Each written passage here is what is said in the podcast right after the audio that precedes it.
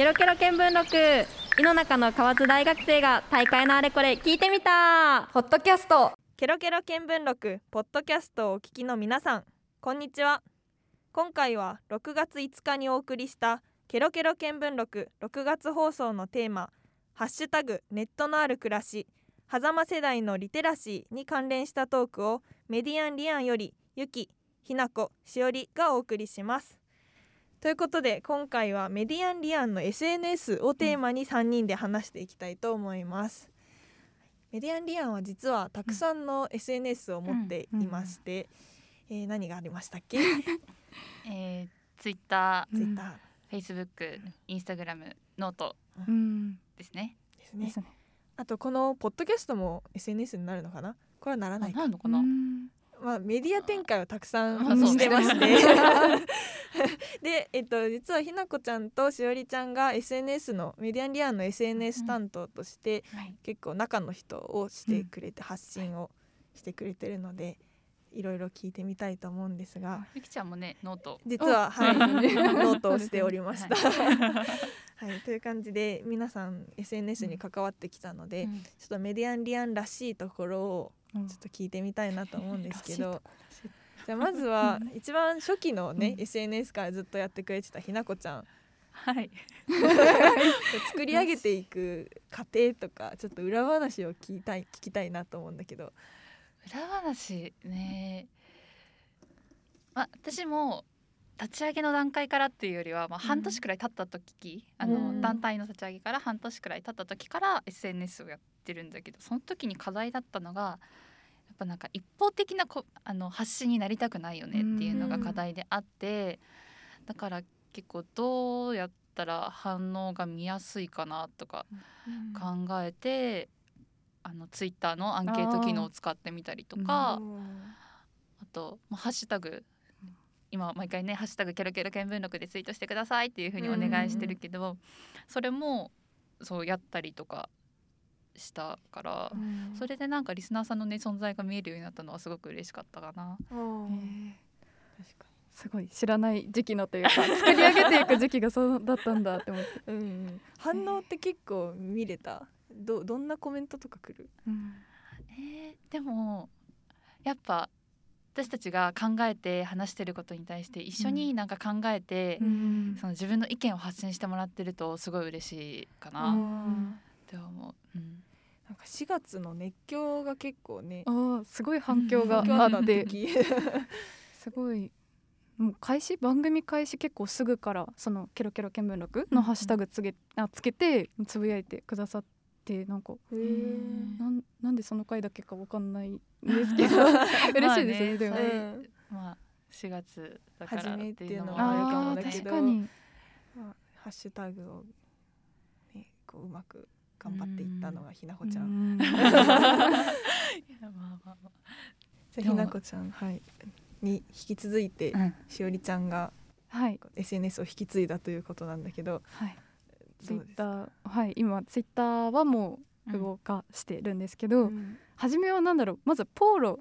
なので、あのポーロがこう、うんうん、なんとかケロってこう、うん、いつも告知をしてるので、まずどういうキャラクターなんだろうからあんま分からないとこからこう、まあ、あのひなこさんからこう教えていただいたり、うんこうまあ、自分なりにこうしたらいいんじゃないかなって思いながらやってきてて、まあなんとかそうなちゃんともう今慣れてきたかなって感じなんですけどポーロに慣れた、あ、まあ、ポ, ポーロに慣れたって言ったらちょっと語弊ありますよねポーロですって言ったらちょっとダメですよね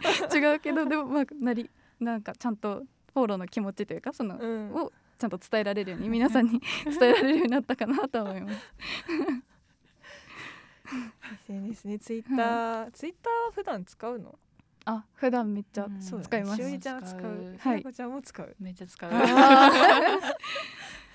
人はな何で使う？あ、でもまあ何個かアカウントその、うん、持ってて、うんうん、でも一番使うのは普通にあの同じきゅう代の友達とかきゅう代の先輩とかとつながってるアカウントを一番使いますね。なんか日常のつぶやきみたいな、うん、眠たいからお腹空いたからよそんな感じです。私はしがつの熱狂の時にも話してたけど、うん、その趣味のアイドル関連ので使うことが多いかな。なんか番組の感想をツイートしたりとか、うん、ライブ行った感想をツイートしたりとか、そういうのが多いかな。メディアンリアンの エスエヌエス を動かす時との違いってやっぱある？ああ、もうちゃんと気をつけないとっていうか、その赤ミスアカウントをミスったらやばいなっていつもビビりながら本当にあのアカウント他にも何個もあって、うんうん、今ツイッターきゅうこぐらいあって、そんなにあるんだ。なんか本当間違えないようにアイコンが全然違うからちゃんと区別はできるんですけど、うんうんうん、今どのアカウントで入ってるんだろうは常に気にしてますつぶやく時にちゃんと見てます。わかる。私も一回そのメディアンリアンの エスエヌエス 動かすツイッターを動かすようになった時に他のアイコンで一個似たやつがあって、あ、うん、えー、そ, もうそれはすぐ変えた。あ、そ, それがいいと思います本当にもう絶対いつか間違うと思ってそれは怖かったねちょっとエスエヌエス のなんか担当ならではだね、はい、結構みんな エスエヌエス 使ってるもんね、メディアンリアンの人も。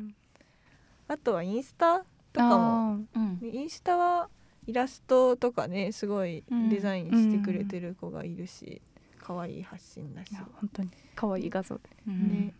あとは、まあ、ノートも、まあ、読むラジオみたいな感じで、うん、あれは結構真面目に発信してるけど、うん、まあ、ラジオのダイジェストみたいな感じで聞ける、見れる、読めるかなっていうですね、まあ、メディアンリアンいろいろ発信してますけど、うん、フォローするならどれ？あ、これ聞きたかったのよ。そう、えー、フォロー、いつもね番組でフォロー、なんかお好きな エスエヌエス をチェックしてフォローしてくださいみたいな、うん、フォローしてチェックしてくださいが、うん、言うんだけど、何をフォローしたらいいのかみたいな。えー、あ、難しいね。うん、もう自分がやってる エスエヌエス、まあ、自分が Twitter もインスタもしてたらどっちもフォローするかもしれないです。なんか、あ、そうなんだ。自分がやってたら見る、日頃見るってことだから。確かにね。そうですね。よく使うアカウント、アカウントっていうか、その媒体を使ってもらうっていうのがまあ一つと、はい、あと発信してる内容が結構違ったりもするから、まあ、本当にポールを知りたい人はツイッターを見てもらったりとか、うん、あとその、ね、ラジオのもう本当に内容を知りたいっていう、うんうん、その聞く前にとか、うんうん、知りたいっていう人はノートとか、うん、とまあ Facebook もそのノートほどじゃないけど、うんうん、Twitter よりはちょっと中身を見せたりとかあるから、そのかな。あとは、まあ、写真とか、うん、そういうのの方で視覚的なその文字じゃなくて、うん、そう画像での情報が欲しいっていう人とか。まあね、顔とかもねかなりあ確かに出てる出してるでも本当にねインスタもめちゃめちゃ可愛くね、うん、毎回してくれてるから毎回可愛いですよね、うん、本当デザインとか興味ある人とかああ、ね、うん、可愛い。確かに見てほしい。ぜひ見てほしい。うちのデザイナー陣はすごいのでそうぜひ見てほしいなと思います、うん、インスタはね、はい、ということでぜひいろんな エスエヌエス をフォローしてはい、番組ケロケロ見聞録も聞いてください、はい、ちょっと今回は真面目なちょっと真面目なポッドキャストになりましたが前のポッドキャストとかは非常にあのあ明るく楽しくクイズを確かしてたのではい、そちらの方もぜひ聞いてもらえればなと思います、はい、ここまでお送りしたケロケロ見聞録ポッドキャスト、お楽しみいただけたでしょうか。ポッドキャストで私たちに興味を持ってくださった方はケロケロ見聞録の本編もお聞きいただけると嬉しいです。ケロケロ見聞録は ラブ エフエム で毎月だいいち日曜日の夜じゅうじからじゅういちじまで放送しています。ここまでのお相手はメディアンリアンよりゆき、ひなこ、しおりでした。